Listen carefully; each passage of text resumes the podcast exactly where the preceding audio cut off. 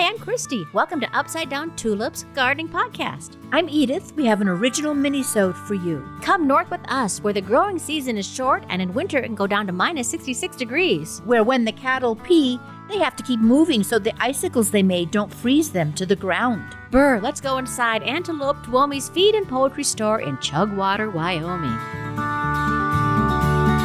Upside down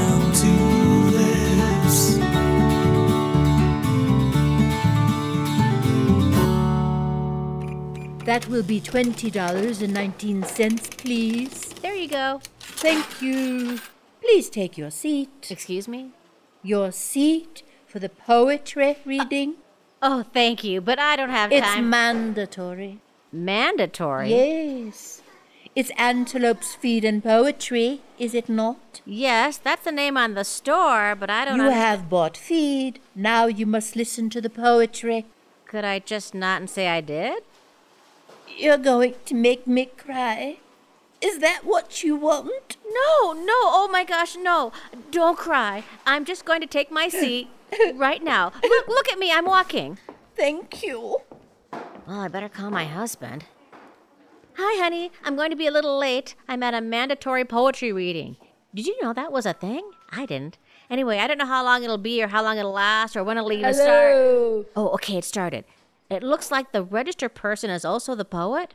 Okay, gotta go. But I'm going to record this for Upside Down Tulips podcast.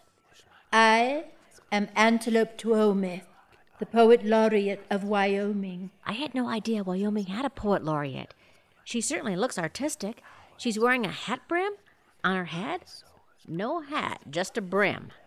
I will now recite one of my original poems. The crowd is a little fidgety.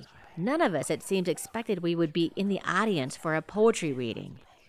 The name of my poem is Delia and Chad, a romance at the feed store. Okay, I'm keeping an open mind. Delia walked into the Payless Feed store, strutting her stuff like her hips were keeping score, her multitudinous breasts out of her bodice almost poppin'. She ran into Chad, who was fertilizer shopping. Chad felt like he'd been hit with a swiveling flamethrower. In the biblical sense, he knew he had to know her. He was tall, hairy chested, and his eyes were lean. He looked into Delia's eyes, a sparkling snot green. Their fingers touched as they reached for the seeds, and they knew that each one had what the other one needs. Both held tight to the last packet of Swiss chard, and both found that letting go was very, very hard. Delia found Chad to be much like Prince Charming. Even better, she thought, that he made his living farming. For Delia had a garden and also raised chickens. Would Chad be her rooster? He was hotter than the Dickens. Their breath slow and heavy, their thighs postulating, the question at stake shall they then be mating? It's a romance novel, so they have to for sure, for the hero's a farmer and the heroine not quite pure. They pledged undying love on a burlap bag of barley, throbbing to the regaic beat of the Wailers and Bob Marley. And the crowd goes wild. Why, Antelope Tuomi is the people's poet. Sort of a Dylan Thomas meets Popeye's Olive Oyl. I have to ask Edith what she would think of having her on Upside Down Tulips. Oh no, the chickens got scared out of their coops. This is not good. If I don't make it out alive, tell my handsome and handy husband I love him, and tell Edith to use more puns. People love puns. Excuse me. Pardon me. Oh dear. Oh my gourd. Edith, that was a little racy. Who knew gardening could be so sexy? I think I'm going to need to lie down for a little bit.